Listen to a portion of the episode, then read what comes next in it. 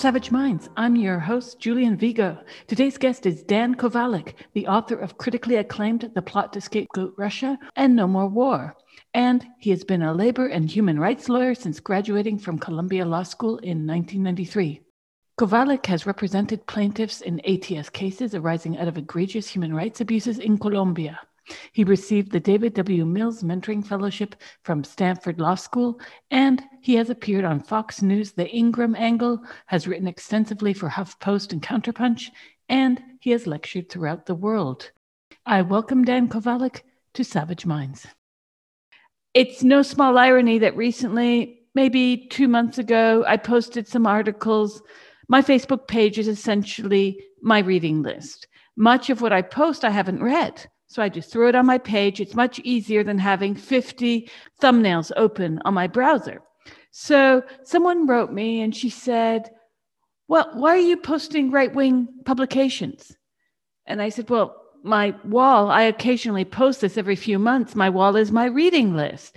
And secondly, I do read across the spectrum politically because I think it behooves us to in this day and age when the media is giving red carpet treatments to certain kinds of ideologies, shunning completely certain topics.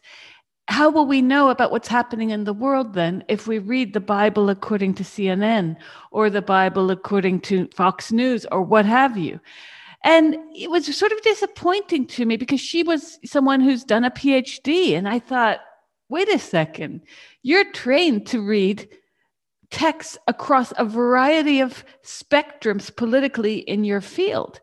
Why aren't people doing this more? I thought. So, you know, I read your book and I was very impressed. Even let's begin with the preface where you kick off on the events at the Capitol and you point to the similar problems of bias that happens when the media is unable to assess, let's say, the riots and protests of last summer, and suddenly there's a historical event on January 6th where suddenly that same media recognizes that it is a problem to deface public buildings. And you end your preface quite beautifully you say this is a time that calls for great soul searching. And what most understand is that true soul searching involves looking into one's own soul to find ways to advance and evolve morally and spiritually. It is not about peering into other souls in an attempt to find them somehow lacking. This spoke to me so much because much of what's at the heart of cancel culture and the left's drive to spread the word according to the gospel of is that we're seeing a very puritanical religious movement arise from the place we least thought it would. Yeah, well, that's absolutely right. This is a, a, a new religion. And I think, you know, uh, in a society, uh, particularly in the US, which is, you know, where I am, um, where religion, uh, more traditional forms of religion are actually uh, starting to vanish. People are leaving churches in, in huge numbers, um, but apparently still want to cling to some kind of religion. And this seems to be uh, the new one. And it is a, uh, a religion like others with its own orthodoxy, with its own symbols. And it's one that does not allow for questioning. And that's really, look, the main thing, if I get anything across from the book and from speaking is that people need to question things. They need to question themselves. And they need to be allowed to do that without being uh, judged and harassed and, and, and deplatformed. None of us have all the answers, and I don't claim to. I mean, I think a lot of what I write in the book, uh, a number of times I say, look, you know, um, I hope I'm right on some things, but it's not even about being right. It's about defending the right to be able to question and and to have discussions and debates about very important issues of the day, which apparently we are told we really can't have a debate about. We're just told what the line is and we're supposed to follow it. And we're seeing this most shockingly within academia. This is happening within major US and British institutions that people are being told not to question. And I'm thinking of Mark Crispin Miller, whose case about questioning and asking his students in a course in propaganda. It's a course where they're supposed to be questioning the enforcement of not questioning, paradoxically.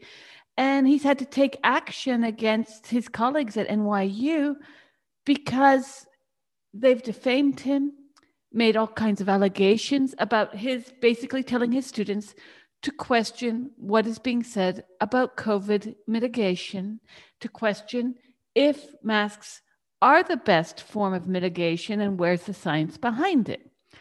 And it's shocking that universities are toeing the line on what is really a form of neo McCarthyism at this point. Yeah, well, you're absolutely right. And I know Mark, and he obviously he's a very smart and thoughtful guy.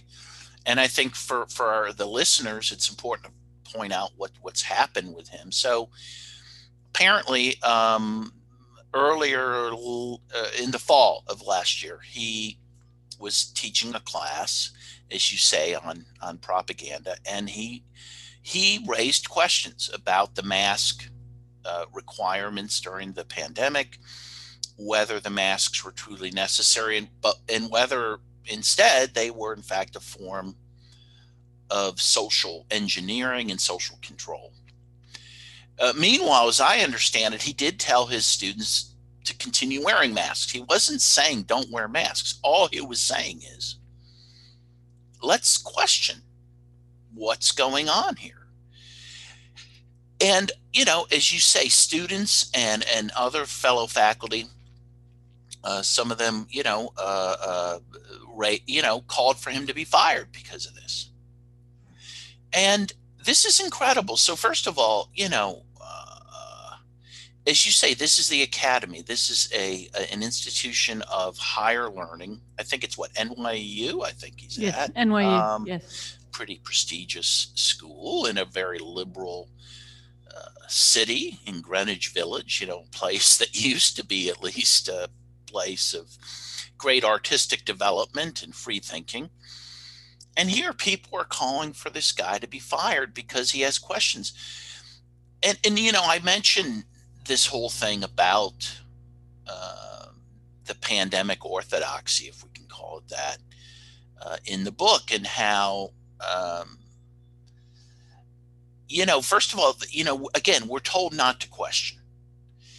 Um, and, but there's a lot of questions. I mean, one I have, I mean, I'm a lawyer. Okay. I, I went to Columbia Law School. I was a lawyer, active lawyer for 26 years one thing I question is, you know, what, where does the state have all this power to tell people their businesses have to close and, um, you know, uh, people can't make a livelihood. Many people lost their businesses due to these lockdown orders.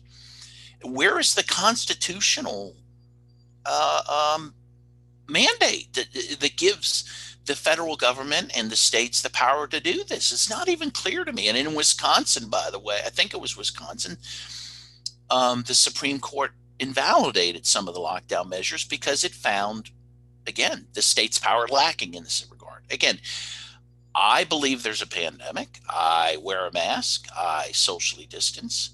Uh, I got my first vaccine. Um, so I'm not questioning that we have a, an important public health issue. Uh, but I think it is worth questioning what is done to society in order to combat this. And I think that's what Mark is doing in saying, look, and in a lot of, of course, what's being ordered or recommended, uh, there's a lot of self contradiction to, uh, to a lot of it, right? I mean, yes, you can go to a restaurant, you have to wear your mask until you get to your table and then somehow magically when you're at your table you don't have to wear the mask because you know i guess the coronavirus can't get you when you're sitting at your table but it can when you're en route. None of that makes sense. No one thinks this makes sense. Um you know and again uh big businesses walmart your big grocery chains whole foods uh, they've been allowed to continue to operate. They're essential businesses. The mom and pop bar, uh, barber shop or the mom and pop restaurant, uh, they were told to close, particularly back in April, uh, in May of last year. And again, many people lost their businesses. Who's who's essential and who's not? Who determines that? You know, these are important questions that everyone has to ask because look, it doesn't appear that, that this pandemic's going to pass real soon. And once it does pass, if it does, because, you know, obviously a lot of us have questions whether it's going to, there may be another pandemic right behind it. So why can't we ask what measures should be taken and, and that are fair to deal with this type of public health issue? I've been asking this myself. Again, I've had people on my Facebook wall say, but three months ago you asked that people lock down. And I, I remind people that information requires us to change our political positions as well, because we were sold this as the next bubonic plague. And it's not that. In fact, what some people in some nations are recognizing is that this is just a really bad flu. And it's a flu that's 95% of the fatalities in countries in the EU are people over the age of 60. And when you go over 70, it's something in the order of 85%. But okay, that doesn't mean that you will not absolutely not die from it and that there's not long COVID. But these raise political issues in and of themselves because, as you noted, and you noted also in your first chapter, Cancel This Book, that there's a dissonance between what the left is saying and claims it does and what the left is doing. You talk about NAFTA and the first NAFTA with Clinton and Hillary Clinton also lobbying for this as First Lady. And then you go to other issues that actually put into question our traditional notions of what left and right mean. Because yourself, as a labor lawyer and a human rights lawyer, uh, you work on issues that traditionally have been couched within the left. People who want to ha- affect human rights for all, often, not always, historically have been associated with the left. I did work on 9 11, post 9 11 disappearance of Muslim men in Brooklyn. All the people I worked with, all the organizations, to include the ACLU, were on the left skip to today and we see the ACLU is tweeting 90% of its tweets some days are all about boys playing on girls sports team. It's not the same ACLU I worked with in the early 2000s.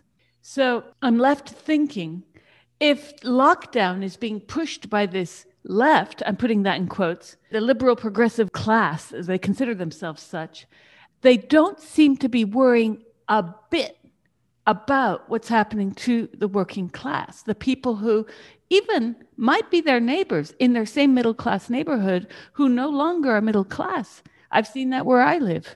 People have had to go and get government subsidies, and they were doing so well their entire life that they had zero clue how to do it, where to go for it. They didn't even know the deadlines. And the government officers are saying to people, oh, you don't know how to do this because you're middle class and now you're poor. So what's happening is something that is, is striking to me because Americans have always been at the giving end of a lot of horror, internationally speaking, and economic wealth. Now, there, as in the EU, people are suffering. It's palpable. There are food shortages among people who were last year or two years ago middle class. And we're not seeing that the talk meets the walk or vice versa. The same thing with NAFTA. Like the way NAFTA was proposed was this like progressive legislation that was going to help people in Canada and Mexico and the US so this all raises questions about what the liberal class is anymore. Because as you know, Trump had great appeal amongst the working class. But the myth we get when we watch CNN or read CNN online is that the elite class are the Republicans. The poor people are the ones voting for Clinton or voting for Obama. Yeah, well, you, you raise a lot of issues there, and there's a lot uh, to unpack. But I think what has happened, and and I do I cite Thomas Frank in the book because he, you know, he's been probably the most uh, outspoken on this or effectively outspoken on this is that there's been a realignment. The Democratic Party, beginning uh, really with Roosevelt in the New Deal, um, took on the mantle of the party of the working class. And, and, and, and for a number of decades really did do things for the working class you know passed the national labor relations act which legalized unions and the right to organize and the right to strike um, passed uh, various types of social security and welfare um, legislation to, to provide a social safety net for people you know, Lyndon Johnson, a Democrat, had his Great Society where he was going to try to lift people out of poverty. That was greatly interrupted by his, you know, foreign adventure in, in Vietnam.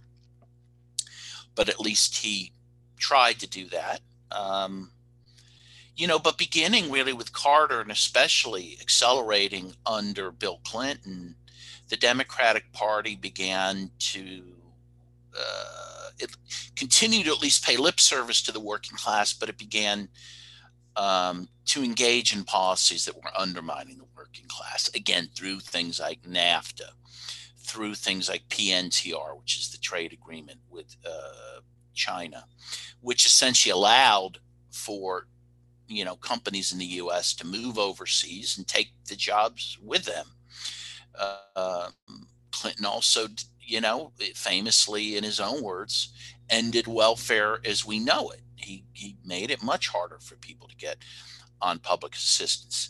Uh, but meanwhile, at least Clinton at least continued to claim he was a, you know, an advocate for the working class. Now the Democrats don't even claim that. They they don't even make a pretense of it. You know, I think I cite many times this quote from Hillary Clinton, who, you know, portrayed the working class and in middle America as the deplorables.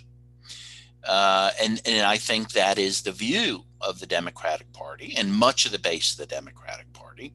It is not a party that wants to represent working people, it's one that wants to represent uh, intellectuals and um, more privileged people um, and and that again is seen in this lockdown, as you say. I saw one of the best quotes I saw, and I don't know who came up with it, but it was brilliant.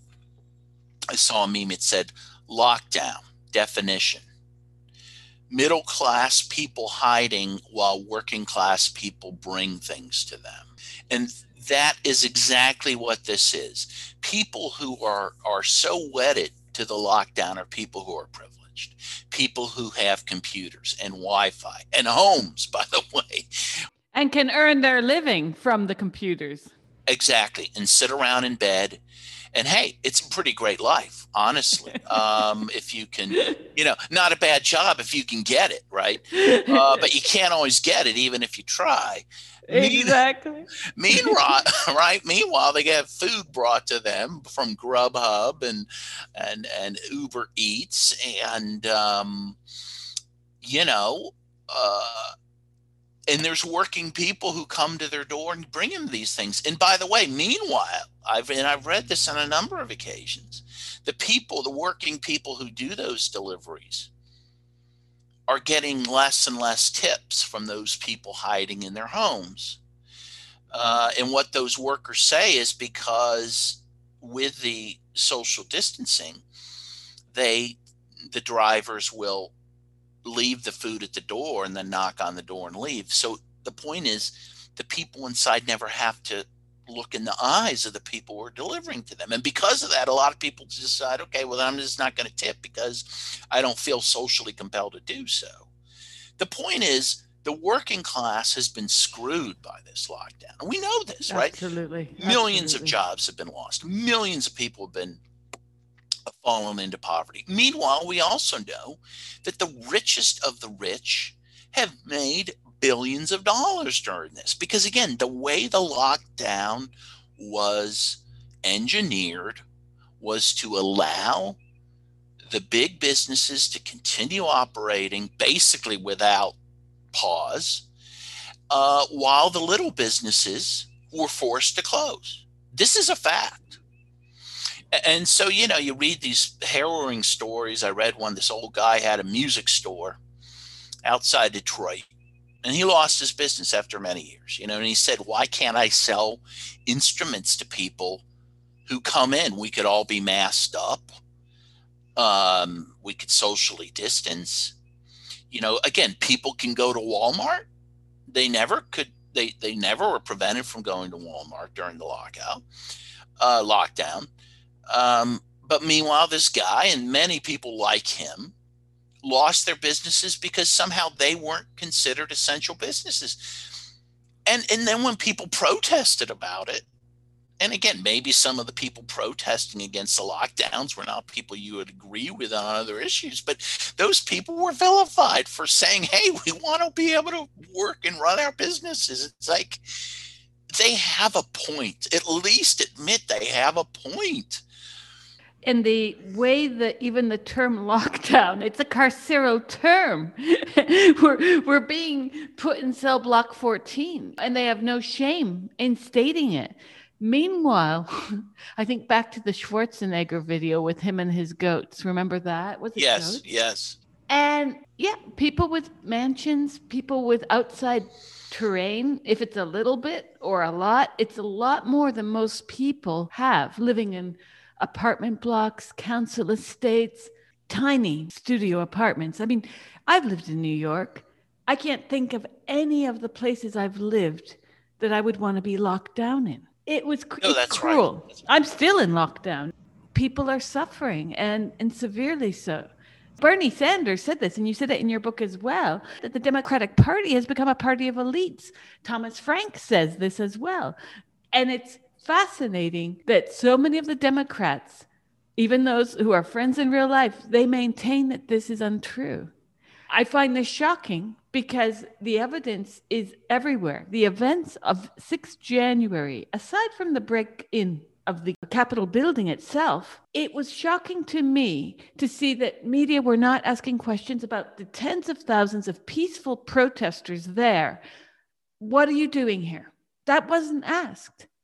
It was all right. eyes focused, like an O.J. Simpson chased down the highway on that building by what were no more than 100 people breaking in.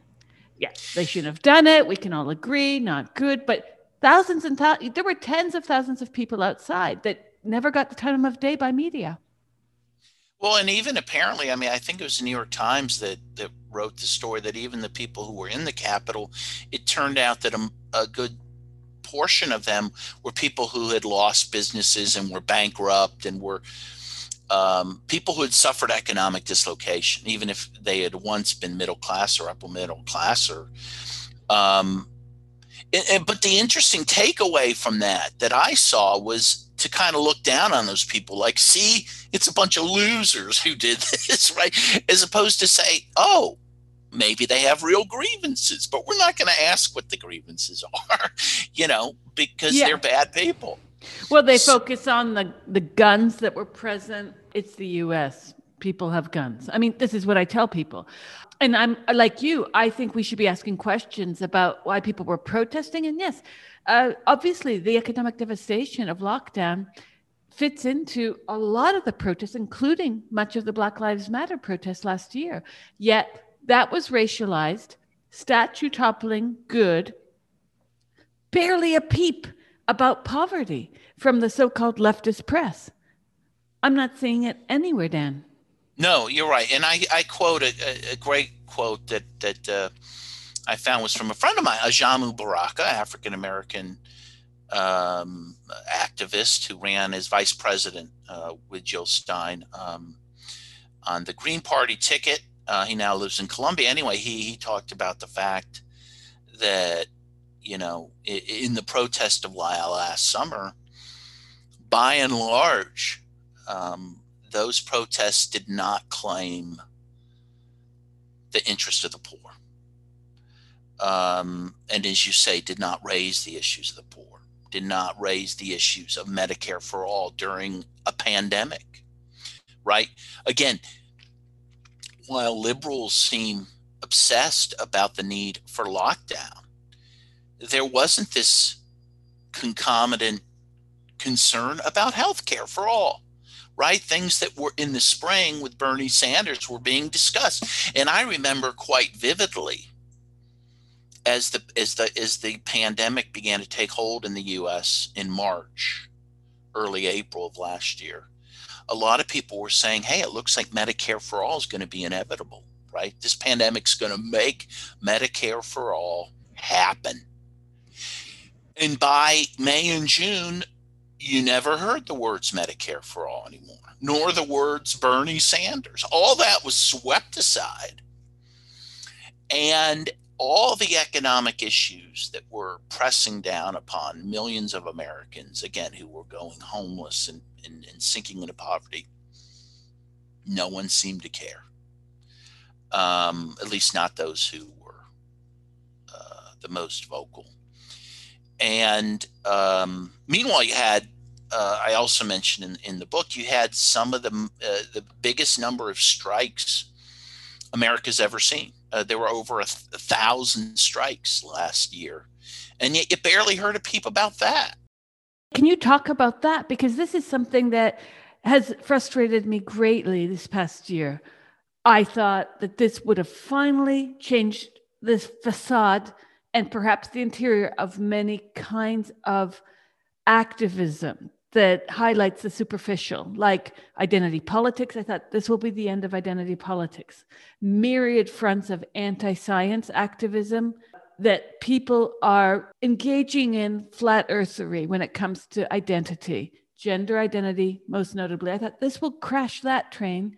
And then, like you, I also thought there would be some kind of move towards a French or Canadian style medical coverage. How on earth are Americans being hoodwinked by their worst interests?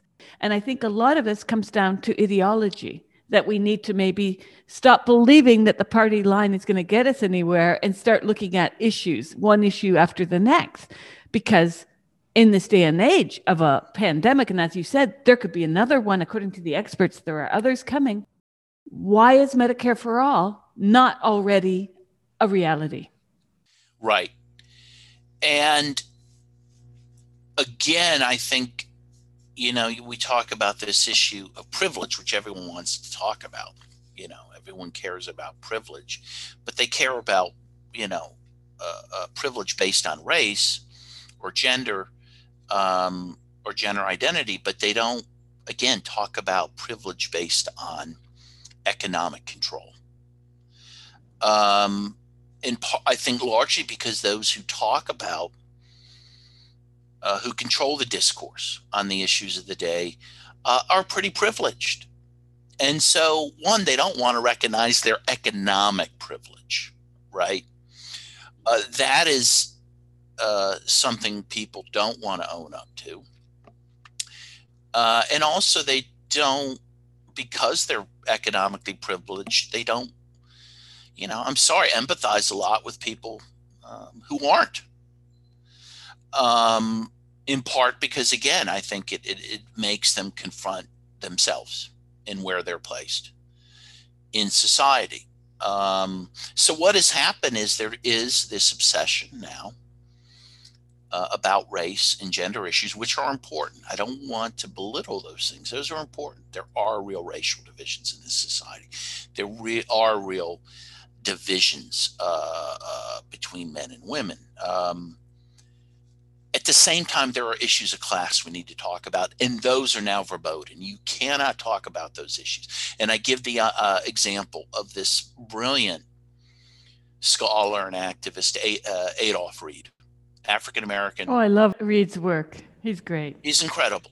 And he was deplatformed numerous times, but you know, most notably um, in 2019 from a DSA conference.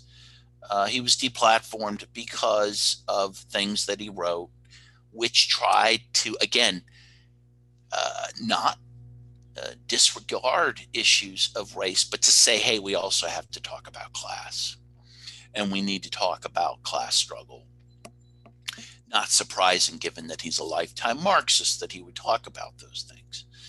Um, but DSA, Democratic Socialists of America, the biggest leftist group in America, um, they deplatformed them. They didn't want to hear that. They're not interested in class. It's incredible. You have a socialist organization or self-proclaimed socialist organization who doesn't want to hear about class, and everyone who talks about class is a class reductionist by definition, right? Yeah. All we want to do is raise the issue alongside these other issues. He was no platform last year as well for saying that the links between coronavirus and race are first not proven scientifically, and these are first and foremost sociological issues. I was shocked. Right. And socioeconomic issues. Yes, exactly. And so he was deplatformed from talks in New York and Philly. His work is so important and it hits the Achilles heel of identity politics. He calls it out. He says that this is a problem of a managerial elite, and they don't want to hear it. But who's gotten rich from BLM fundraising? Who started BLM? Yes, Black women, not poor Black women, however. And what has been done with the hundreds of millions raised by that organization, Google, all the big, big tech firms, big firms everywhere gave money. We're not seeing much in the improvement of the lives of poor Black people. This is the real paradigm that's going to be ignored as long as they can get away with ignoring it. It's just another NGO.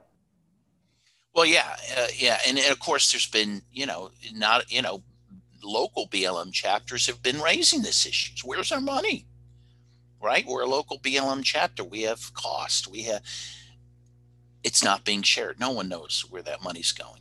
But I want to go back to the Adolph uh, Reed controversy because it's an important one. Uh, you know, one of the things that people like Reed talk about is that this fixation on, like, for example, linking COVID with race becomes racist because if you if you if you take out the socioeconomic analysis from it what are you left with? That somehow, what, people of color are biologically more susceptible to COVID? And, and, and, and, and that seems to be the implication. Um, again, I don't think that's true. Um, but that is what's suggested by a lot of this discourse. And of course, that becomes racist because then you're talking about um, biological differences that don't exist um, across racial lines. Um, uh, but again, we're just not supposed to ask questions. And people like Reed who say, you know, that this is going down a very strange road. Uh, you know, there's people who talk about, for example, um, you know, because they don't want to sound racist, they'll say, well, you know, African Americans, you know, in their DNA suffer from the vestiges of slavery. So what are you saying that D- on a DNA level they're damaged somehow? I mean, that's racist. I'm sorry. Aside from completely unfounded, right? We have no evidence of this. Yeah. And completely unfounded. But, but you know, people are making this stuff up as we go along. And again, there's no room for debate about it. Um, and as you noted, you know, at the outset of our discussion, you know, and so, where do you go to find information and the ability to, to, to dialogue about these issues on, in a different way than is being discussed in, in most of the mainstream media? Um, you, look at very, um, what's the word? Um, pretty uh, isolated or um, you know secondary uh, publications you know um, like Quillette, for example, which I guess some people say is right wing. I, I, don't look at it that way, but um, but there's very few ven- venues left to be able to discuss these things, and and and it's very sad. And again, people are afraid to discuss them even on their own social media pages because they will be mobbed for it. I'll give an an example. I mean. Um, I posted something on Facebook, uh, I don't know, a month ago or so. It was just a spontaneous reaction to a commercial I saw. It was a commercial for, I believe, an HIV medication. And at some point during the litany of disclaimers that all these drug companies have to give uh, during those commercials, um, they said uh, this medication may not be uh, appropriate for people designated as female at birth. And I was, you know, when I raised this question, you know, I thought we had a name for those people and they were girls, you know, and then when they got older, they were women. Now they're people designated female at birth. As if somehow, and again, I understand there is gender fluidity, I respect that, but I don't think that doctors and nurses and midwives are willy nilly, arbitrarily designating people female and male at birth. Um, it's not happening. That's not a real thing. Um, and yet, we are told we have to believe that. And, anyways, because I raised a question about it, I think in a very gentle way, I was instantly attacked by people who almost seemed to be laying in wait for these things. Uh, people I never had heard from before uh, attacked me uh, uh, about it. Um, again, because you know, there's just certain issues we just we just can't talk about. And I mean, one of the reasons I wrote the book, you know, and even my family doesn't understand it. You know, as, as we're talking, I'm I'm I'm kind of uh, stowed away in the bedroom giving this interview because uh, um, no one in my household likes my book or wants me talking about it. So I'm kind of quietly sitting. Have here. you been no platform by your own family? yes. Yeah. Yeah. I have. I have. Absolutely. You know, but that's how I guess, you know, the logical extreme that these things are, are going on that you literally just can't uh, freely. Do. Oh, so what I've said, you know, when when when I'm asked by folks again, including my own family members, like, why did you write that book? And aren't you afraid you're going to be canceled? And and my response is, and again, no one seems to understand my response, but I'm like, well, I wrote it because I believe it and I needed to say it and maybe no one will read the book. Um, I will. I want people to read it and buy it, of course.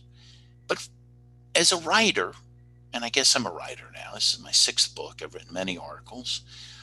I think you have to write about what you think and what you feel, and part of it was very just therapeutic to say, okay, these are things that I've been thinking about for years that I've been afraid myself to say online or to say at a dinner party or to say at my own dinner table, um, I'm going to say them now. And I feel better just because I got it off my chest, right? You mentioned your son at one point in, I believe it was your preface or introduction.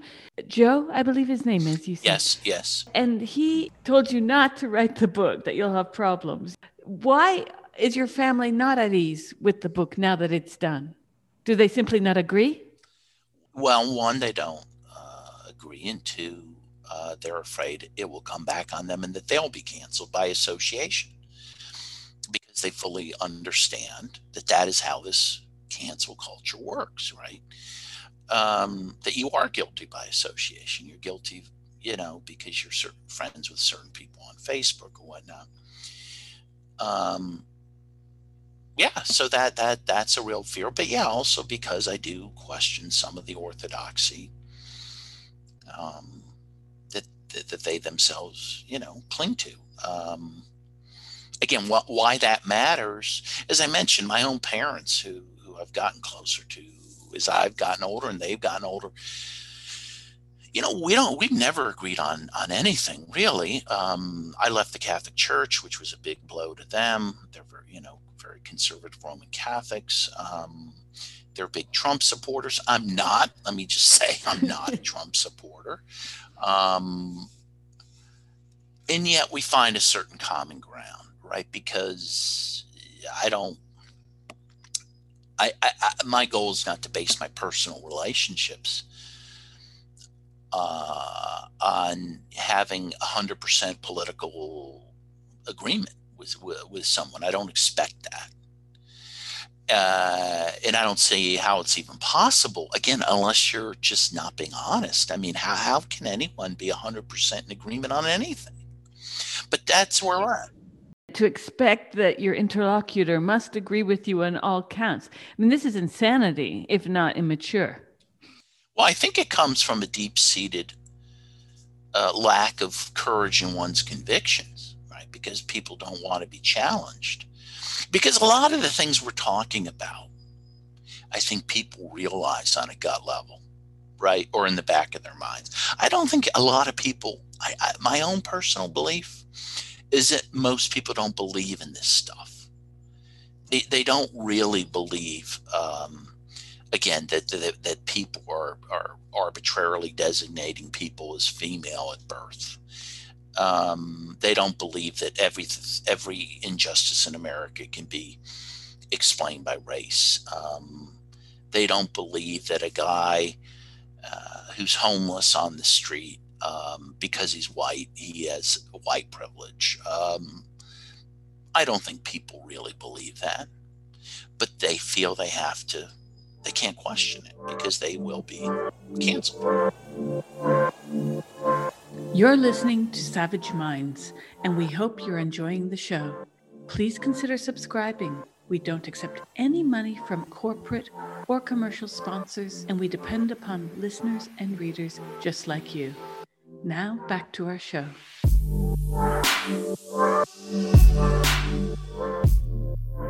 It's a similar contradiction that Thomas Frank takes up in the sense of when we're looking at the BLM protest last year, for instance, the, the way the media on the center, center left, propping up these protests. There was no scrutiny of centimeters between people without or with masks, none of that. Skip to January 6th, it was opposite day. Skip to any mask protest or any COVID protest about loss of job, loss of freedoms. Again, the media was out noting that people weren't social distancing. So we see there's two measuring sticks being used by the media, depending on what side of the aisle that media sits. I have to put quotes around left because most of the media that considers itself left is not at all left, but whatever. Then skip to the fact that in your book, you note that there was over 1,100 strikes last year. Wait, wait, let's get this straight. So you've got Google. I don't know if you're aware of this. I wrote about this back in 2019, but in two, 2018, Google had a walkout. And the next year, United Steelworkers, with the assistance of the Pittsburgh Association of Technical Professionals, helped Google employees to ask the National Labor Board for the right to vote for union representation. Google did all kinds of shenanigans to prevent this, okay? So people who think Black Lives Matter is a very righteous organization. Listen closely here because Google donated millions to Black Lives Matter, but couldn't be asked to guarantee its own workers the ability to form a union. Skip to what's gone on recently with Amazon, which has also been pulling similar shenanigans. So we have 1,100 roughly strikes last year that most of our listeners will not have heard of. And at the same time, the same companies throwing millions at Black Lives Matter couldn't divert those millions to their own workers. And let's not even talk about the working conditions of many of Amazon's employees or the fact that Bezos made a gazillion, made up number, I know, but I'm identifying it as a lot. And no one is speaking out about someone who is an oligarch of a certain color he's allowed to keep the money and run. Now he's stepped down. No discussion, even in Europe, about renters. You've got countries like Italy where 80% of the population owns a home, and of that 80% of the population, a huge chunk own two, three, four homes. Okay. COVID mitigation was done badly because it could have actually capitalized on home owning in multiple numbers, but whatever. And no one in Italy, no one in France, no one in Canada or the US has really politics, you know, people in public office have spoken about renters. Instead of saying, cancel rent. They're saying, well, you can pay us back later. Dan, you know how much rents are in New York City or in DC or in Boston. Oh, incredible. Or San Francisco. Yeah. That's the worst. That's the highest in the country. How are people supposed to pay back 15 months of rent who will, even as they're listening, still be unemployed or still making? I lost 90% of my income last year. What? 89%. So, how are people supposed to get by? Yeah, well, they, they can't and they won't. And they will be forgotten, sadly, uh, by many of the people who, who claim to be uh, progressives. Well, so yeah, let's go over some of the things you mentioned because I think they're important. First of all, I guess let's start with the Google because I live in Pittsburgh and worked for the United Steelworkers for 26 years. So I'm very intimately, I have intimate knowledge about the Google uh, campaign. In fact, uh, by sheer coincidence, this morning on my local NPR uh, uh, channel, they talked about the fact that after a year and a half, a year and a half later, after the workers voted to unionize at that Google contractor in Pittsburgh, uh, a year and a half later, they still don't have a contract because that contractor has um, agreed only to bargain two times a month and they've been cited by the National Labor Relations Board as bargaining in bad faith, but they still haven't changed their ways. Um, and again, as you know, but still Google claims to be this woke company. Amazon, which is is is, is aggressively anti-union, you know, where its employees again who serve the privileged right who are sitting around locked down right? They have the only way they can survive is through amazon because that's where they get their crap. The people who do those jobs in the warehouses literally wear diapers because they can't go to the bathroom you know?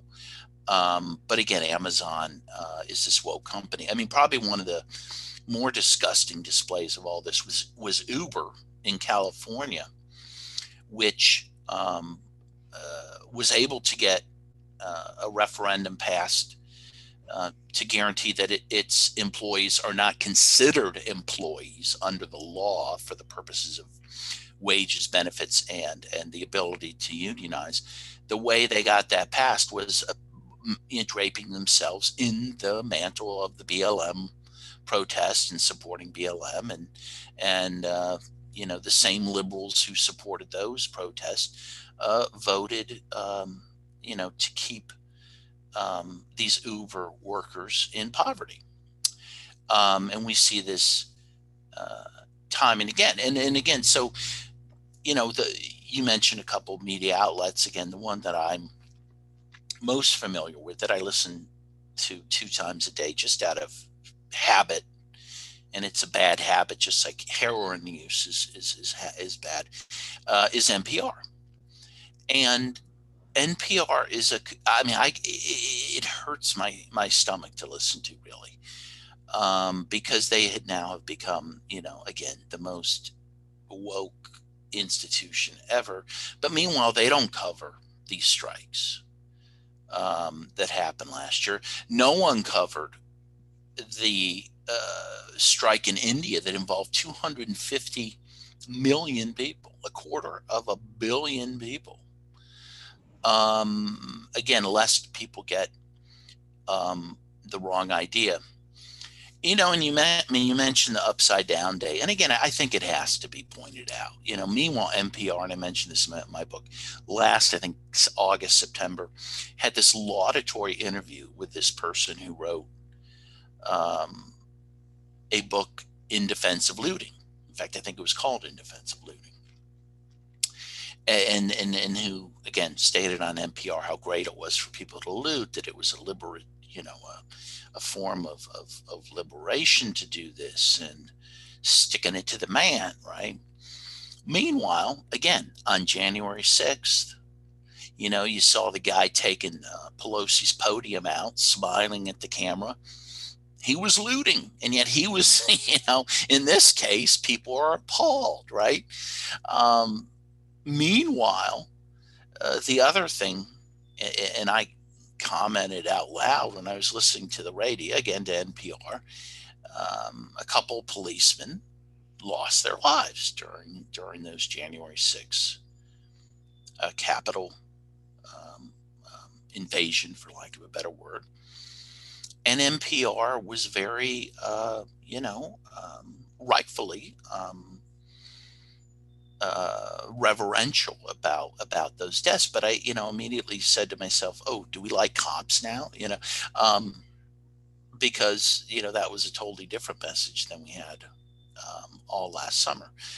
Um, you know, so there is this Alice in Wonderland quality to all this, where, as you say, uh, we don't judge events by any objective standards. We judge them by who's doing them and who they're doing them to. Um, to decide whether we think their conduct is right or not. And the upshot of all this, just to, to cut to the chase, is that you know, where, whereas in what 2012 you had this Occupy movement that talked about the one percent and the 99 percent, right? The one percent of the economic elites who own 50 percent of, of the of the country's wealth, and then there's the 99 percent that's left to fight over the rest. This was a very good way to couch things, right? Of, because what it said was we, the 99%, have more in common with each other, despite various differences in race and ethnicity and culture and, and gender. We have a lot in common because we're the 99% and we're getting screwed by the 1%. We need to unite. And if we unite the 99%, the 1% cannot continue to do what they do. Well, that idea now is gone, right? Because uh, of the 99%, a solid, at least, let's just say 40%, you know, are deemed now deplorable because they may have voted for Trump or whatever. And so, what all this discourse does is divide people who should be working together for a common good. Because when you get past gender identity is one of the thorny issues because it affects children. It's become a contagion. It has affected parental rights in places like Canada, if you followed the Hoogland trial, which is finishing today. And it's affected women. 51% of us get to be called cervix havers and chest feeders and menstruators. And it's offensive. On the one hand, I was just writing on my wall this morning about Apu, the actor who's apologizing for having voice that cares. Hank Azaria. And I'm thinking, this is ridiculous. I looked up the actor who replaced him, not Indian. So let me get this straight. An actor who did his job in voicing a character is not supposed to voice it. Now, I'm saying this not having ever watched that show, never. But he's voiced this character there was a film made critiquing that voiceover. And then he comes out in agreement with the detractor saying, Yes, I shouldn't have done it. A year later, he's re apologizing. And I looked up the actor who's replaced him, and the actor is a Black American actor. Great. But isn't that sort of the same difference? I mean, not to be technical here, because as I wrote in my Facebook wall, I grew up with that thick Indian accent.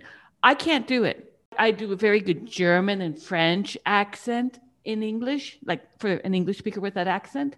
I cannot do my father's accent. I cannot. I, I'm terrible at it. So if Hank Azaria can do that accent better than me, why shouldn't he get the job? But instead, it's become this bizarre mix and match of we'll toss out that brown character's white acting voice with a black acting voice. Like I don't get it. It's very racist in a sense, is what I'm getting at here.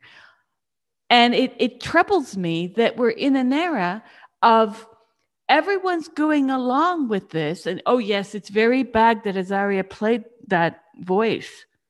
And no one's really thinking it through. Go back to Kevin Hart and his, you know, homophobic tweets or whatever he did a decade ago. Um, I don't care. I'm also gay. I don't care. Like, are we not allowed to change, forgive, learn, things like that. So you're you're right on target talking about the 99% because the people who own the 1%, They love these wars. They love Azaria's apology. He's he's not poor, but he's not the owner of Amazon. And he will have to struggle to get roles, perhaps, because of his faux pas of having taken a job. it's weird. Where now we're supposed to both detract from these evil actors in Hollywood, but then they too are sort of pawns in the larger game by the uber rich. And we're supposed to now believe that we have more in common banging on about Black Lives Matter. And if you don't say that and you don't kneel, if you don't take a knee, then you're the problem. Meanwhile, we have white on black economic data to show that the real thing dividing us all, the real fact of police brutality is that police brutality tends to happen towards a certain socioeconomic sector, regardless of skin color. Yeah. Healthcare tends to be worse for a certain socioeconomic sector. And we're not talking about that. This is where Reed is so important because that's what the left should be doing, no? Yeah, of course, of course. And again, you know, um, the irony is that a lot of this, um, again, so-called woke ideology, ironically, is a continuation of the McCarthy period, right? Of McCarthyism, which went after Reds or people who were claimed to be Reds, or again were friends with Reds, you know, Marxists, communists.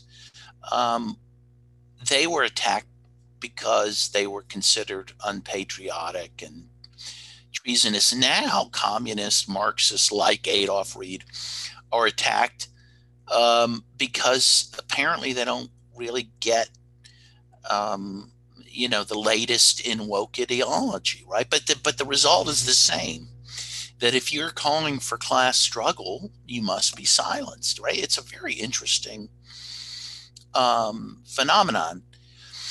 And i want to just address the other thing you mentioned and that's that um, this idea that people cannot grow cannot change cannot be forgiven is a very serious problem um, on the left. That somehow, and I mentioned this in my book, you know, if, if you know, if you study, you know, uh, the Bible, the New Testament, you know, you have Saint Paul, who was Saul before he was Saint Paul, and he had a, on the road to Damascus, he has a conversion experience, and he changes his life. He becomes a saint, a good guy. Um, but in this religion, in this woke religion, Paul is always Saul, right? He's always going to be judged by when he was Saul. Um, we don't, it's one of the only religions that I know of that doesn't have an idea of forgiveness and redemption. You can't be redeemed. Uh, you are forever the worst of what you did and said. And of course, no one can measure up to that. No one. Um, but it's really a matter of was what you said or did captured on you know in a recording or on social media um, which now almost everything is but um, it's not one that advances um, social justice or progress because the whole idea is, is to is to win people over to your side. That's what activists do right um, but here, it's not a question of winning people over. It's more about weeding people out. That's the goal. And, you know, someone told me this a great term recently, and I think it's a Freudian term. It's called the narcissism of small differences. And it's this idea that in a, in a, in a community or society where you kind of have different tribes, people find identity by uh, weeding people out of the tribe based on the smallest of differences, right? It's how you feel good about yourself in that type of situation. Um, and that's what you see with cancel culture. It's it's again not trying to bring people under a bigger tent of the 99%. It's trying to weed out uh, uh, people in the tent so that I can feel morally more superior to those outside the tent.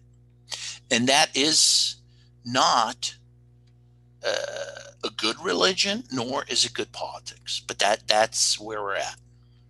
There's a lot of confessing going on in this movement. And I think it's related to what you just said that let me put this in another way, perhaps.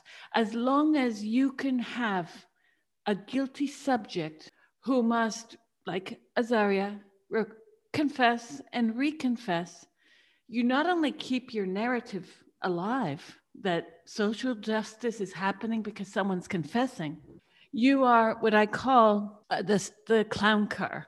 You know, when you go to the circus as a kid and you see all the acts, and all of a sudden it goes dark, then out comes the clown car because in the background where there's no light, they are setting up for the tigers or the trapeze artists, but they don't want you to look at that. They want you to look at the clown car, which is under the light. And that's what I say is identity politics. It's getting us all worried about the show that's really keeping our eyes off of the mechanisms behind it in the dark that are manipulating the entire scenery that we're about to take part in. But we'll go back to the clown car again after that show's over. So we're constantly looking at the most superficial part of a show, even if the clown car is fun and we like the clowns, we like their silly tricks. But the real machinery that's happening here is why are renters being told they can just pay back $20,000 of rent one day when they are unemployed, underemployed, and perhaps even not employable? One thing no one's talking about, and this is really depressing. Sorry to be Debbie Downer, folks, but if you lost your job and you're over the age of 35, good luck getting another job. And I say this simply because where ageism takes place, and it can happen in certain sectors like sports and dance, rare fields, but still that happens in the 20s. It happens traditionally in North America after 45 and 50 but this is a new world now. And what's going to happen is there's going to be and we're already seeing it happen and i'm seeing it in europe as well where there will be a carte blanche given to companies using exploitative hiring measures.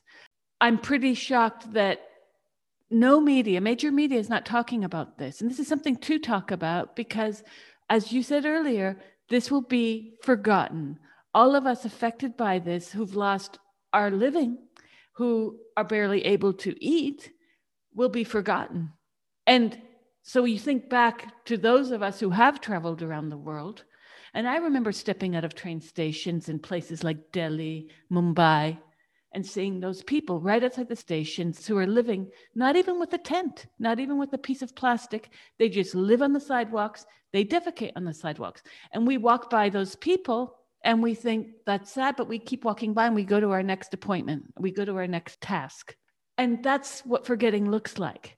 I really think that people need to start thinking concretely about what historical materialism looks like because it's not what we've been given here. I was shocked by Sanders and the way he was treated. The Russia baiting that went on, you mentioned this in one of your chapters, uh, chapter six, I believe. You talk about Tulsi Gabbard. Now, when I was posting on my Facebook wall about Gabbard, people were saying, oh, but she's not progressive. Well, Biden is. You know, the same people that were saying that voted for Biden. And I'm just like, what WTAF, Dan? You know what I mean? yeah, no, it's it's really incredible. You have especially in Tulsi, who who's been incredibly vilified and effectively so, you know. Um, the only um, principled anti-war candidate for president in a long time and someone with a lot of street cred because she actually fought in Iraq, right? And she's a woman of color. That's the other thing. You know, you would think that she'd be embraced by liberals, but she was vilified um, because of her anti-war stance.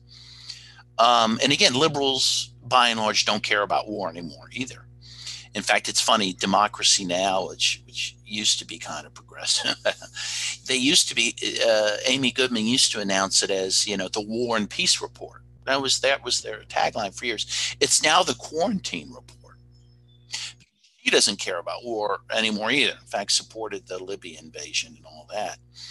Um, I mean, you mentioned something that that that's important. You know that, that about this looking away at the homeless and whatnot. I think one of the problems you have with uh, modern or postmodern society, however you want to define it, is the ability to live in your own dream world, right? And computers have allowed that to happen. I mean, most people live online. They socialize online.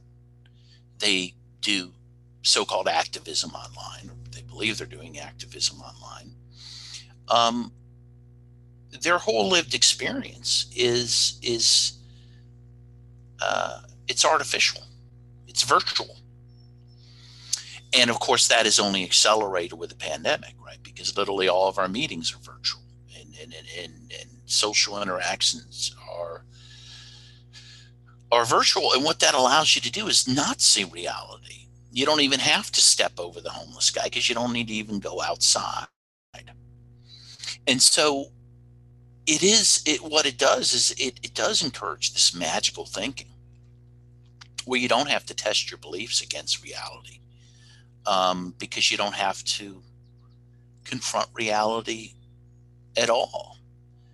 You know and that's a very philosophical issue but you know these are things we need to start questioning about um, because it allows us so to be manipulated and again not to care about things that are happening. And, and the media is, is worse than ever. I do, I mentioned this idea uh, in the book of intersectional imperialism, which is not a term I made up. I don't know who made it up. I think it's a good one.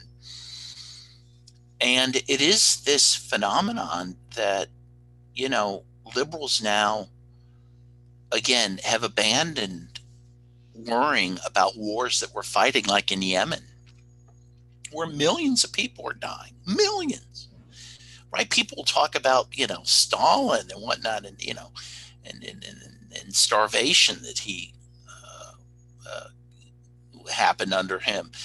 What's happening in Yemen will, will rival those things. And yet there's no discussion of them. Um, and again, the media doesn't talk about it. Again, NPR that I listen to never talks about it um, because guess who started it? It was Obama. And that is not a convenient fact. Um, and yet, Obama's portrayed as a saint, you know? So, I don't know, all sorts of mental gymnastics are uh, encouraged. And, and we've gone over those, you know, throughout our discussion today. Um, and people are able to hold these contradictory ideas in their head at the same time um, because again, reality is not forced upon them. Remember the 1990s? I miss that. I even miss Reaganism, and that's saying a lot. We can't sit and talk anymore with people because, as you said, so many people do their social life online now more than ever with the virus, but that's going to lessen up the virus. The same people will remain attached to the computer because let's not kid ourselves. People use social media even before COVID 19 came into town we are separated because of technology. We choose to be. Is there a good question to be put to ourselves, perhaps, that we need to start limiting our use of social media as an ethical gesture towards humanity? To start to know our neighbors, to start to see people's faces and say hi on the street? Because I'm seeing that a lot of the problems that have arisen over the past decade are largely due to social isolation. Yeah, no. Um, you know, the other, you know, you mentioned social isolation. Um, what else is going to happen because of the pandemic? You know, we're being told, you know, told that, you know, the, the, the global south is not receiving these vaccines, right? The, the West, the, the richer countries are hogging these vaccines, right? Um, China's giving some, so is Russia, but by and large, the West is using them all for themselves. So, a few things are going to happen as a result. One is, again, uh, there's a huge question whether this pandemic will pass at all, because you can't you, you can't contain the borders. Don't you know the virus doesn't know? The other thing that's going to happen, to the extent it can be contained, um, say out, you know, if the U.S. can contain it as well, you know, decently, what it means is you're not going to be able to freely travel to other countries, particularly poorer countries, right? And that's where a lot of people learn lessons about themselves, about life, and about, frankly, how most of the world lives. You know, most, I became a leftist because of my travels to Nicaragua in the 80s during the Contra War, which I would not have understood had I not been able to travel there, right? And, and, and, so what you're going to have is not just social isolation between us but it's going to be an isolation from other people and other people who are suffering because of the actions of our country um, and it's going to allow f- for even more cruelty in terms of of foreign policy of countries like the united states um, in particular uh, and I'm not saying that's being done by design, but that is going to be the result. And it, it's scary. I mean, uh, again, not to go down too dark of a path, but um, probably the best days that we've seen may be behind us, and we, you know, and that's a sad uh, reality. Um, but the only thing we can do to push against that is one to reach out to people in a real way, have interpersonal relationships, and have honest discussions with people and not be afraid, you know, that what we say is going to, uh, you know, get us punished. Um, and, and by the way, I think, you know, you know, when you talk about that, what's going to happen, and it's probably already happening, is people are going to be afraid to talk to people who are different than themselves, right? For fear of offending and embarrassing themselves. And a new form of racism also emerges from this, frankly. Uh, we've seen it with the kneeling and the apologizing because you're white nonsense. And I worry, you see, people don't remember positive racism. And I referred to this in a podcast recently because, well, it's well documented. It was the period of the noble savage. Uh, it didn't go very well for the noble savage. And people need to remember that racialism, as Kwame Anthony Appiah talks about in his writing, or as Adolph Reed talks about in his, it's it's still racism. So we can't create a better culture and society if everything's going to come down to this hyper consciousness. Kids in Brooklyn being taught that if they're white, they're automatically guilty of being racist. This is this is racism. This is nuts. And it's going to promote racism again because you're you're just going to to to stay within your own clan for fear that you're going to uh, be outed as some kind of racist or, or whatnot. You know, as a friend of mine says, and I won't mention his name because he wouldn't want me to, but he agrees with me on most of these issues, but again is afraid to say so. Um, he's a Jewish guy from the South. He was, grew, grew up in Greensboro, North Carolina, one of the few Jewish families from there. Um, and he always says, if, if, if you scratch race, you get racism you know and and and that is is what's happening you know when all everything's about race um, it, it, it creates racism, and that's an obvious point. But but that is you know something that people are unwilling to confront. In one of your final chapters, the cancellation of Palestine, you talk about some of the effects of cancel culture that we've seen historically, and you talk about Norman Finkelstein, who I've been in touch with uh, when, when I was a professor in Canada. I was really touched by what happened to him, his career. He was destroyed by this. And if you recall from just after 9 11, Daniel Pipes started a watch list. And this is from the right, because, you know, I'm not absolving the right of their cancel culture either. And I was on it. I was teaching Edward Said's Orientalism, and I got landed on his list. I was at NYU at the time. It's insane that we can't learn from history. So, skip to I start doing research in the West Bank. This was the summer of 2003. And I remember the first thought that popped into my head after I had gone through a series of roadblocks in order to get to my destination, a trip that for Israelis would have taken and does take 15 minutes, took hours for me. I traveled as if a Palestinian. And the first thing I thought, and I felt this for weeks and weeks and weeks, was I've been lied to by my own media. They don't tell us the truth in North America about what happens in Israel and the West Bank at all. And the media capitulation to wokery, even then, it doesn't go far enough because that mahsam, after another mahsam and all these roadblocks, I made a film of it finally. It's amazing how many people have no idea what's happening. So it's not just that the right's getting canceled, as I remind people on the left who say, but that's not her pronoun. I'm like, I have eyeballs. It's a man in a dress. Sorry if you don't like that. But we really need to start to negotiate the larger issues here. Why are young women and a lot of bro dudes, old school misogyny types, getting behind harassing women because we recognize that a man has pink hair or a man is in a dress and he looks fetching in that dress?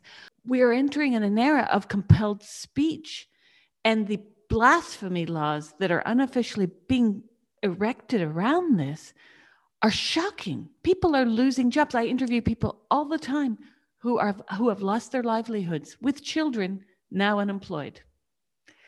So your your last book talks about the cancellation of Palestine as if this parable for what else can happen here, not only about Palestine itself. Yeah, uh, yeah, I'd love to speak to that. First of all, you might have seen that Angela Davis was just canceled, right? Deplatformed from a speech she was going to give because of her views on Palestine. Um, I mentioned Desmond Tutu, of course, who won a Nobel Peace Prize, um, who was deplatformed because of his view on Palestinians. Um, and again, it's not just the right that's doing this. Um, look at Jeremy Corbyn, right? It, Britain's only chance for you know real socialist policies um, probably for many years to come, whose campaign was destroyed largely by claims he was an anti Semite, again, because he's pro Palestinian. And a lot of those claims didn't come from the right, they came from within the Labor Party. And NPR repeated those claims. Scott Simon on NPR, I remember specifically doing. Um, and probably there is no greater form of censorship than that being leveled against people who defend Palestine. And again, I think the when you look to see, you know, uh, censorship being aggressively used against people, usually it's because what they're trying to protect cannot be defended. And what Israel's doing to Palestine, particularly to Gaza, but also the West Bank, is inhumane, it's indecent, it is criminal, and therefore you can't talk about it because if that is acknowledged, the whole uh, system will collapse. And so, yeah, so the, the, most aggressive forms of censorship are being leveled against people like Norman Finkelstein, who himself is Jewish, who himself lost family in the Holocaust. And yet, because he defends Palestine and is critical of Israel, he's been labeled a Holocaust denier sometimes. It's incredible. Um, but but it is this slippery slope.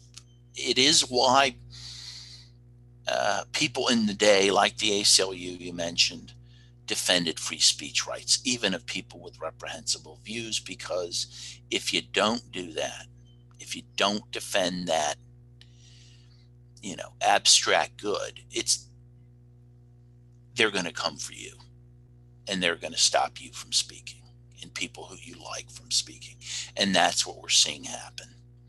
And again, the liberal uh, elite in this country has given up defending free speech. And as you say, the ACLU appears to have given up defending free speech. In fact, I saw a recent interview with Ira Glasser, who used to be the president of the ACLU, and he he laments these things because he sees that that that uh, that is happening. The good of free speech is is is being abandoned, and it's going to come down harder on the left than anyone.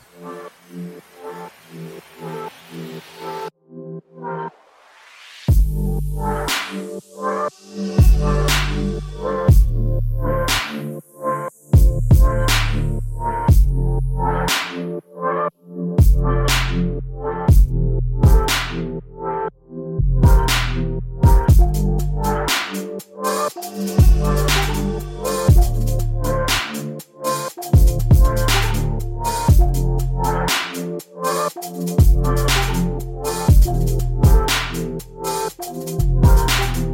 Bye.